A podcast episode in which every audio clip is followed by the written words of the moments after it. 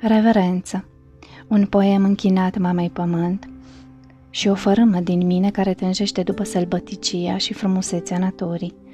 Și poate cine știe, un prim poem dintr-un prim volum de versuri închinat mamei pământ. Așadar, reverență. Am presărat peste pământ fir de cenușă din trecut, arzând din mine cuvinte și trăiri ce-au durut.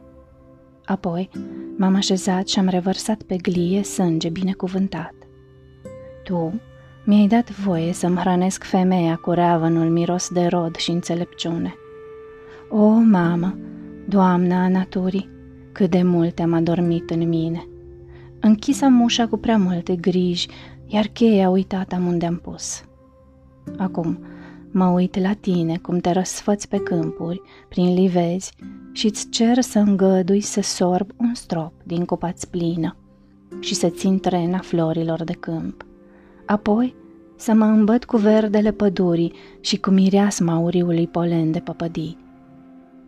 Un dor nebun mă cheamă cu a sufletului glas, ce parcă e din alte vremuri.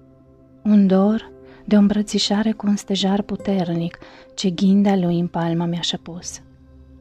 Te las acum, mama a rodului etern, cu toate dorurile mele și-ți spun în talpa goală al meu sărut divin.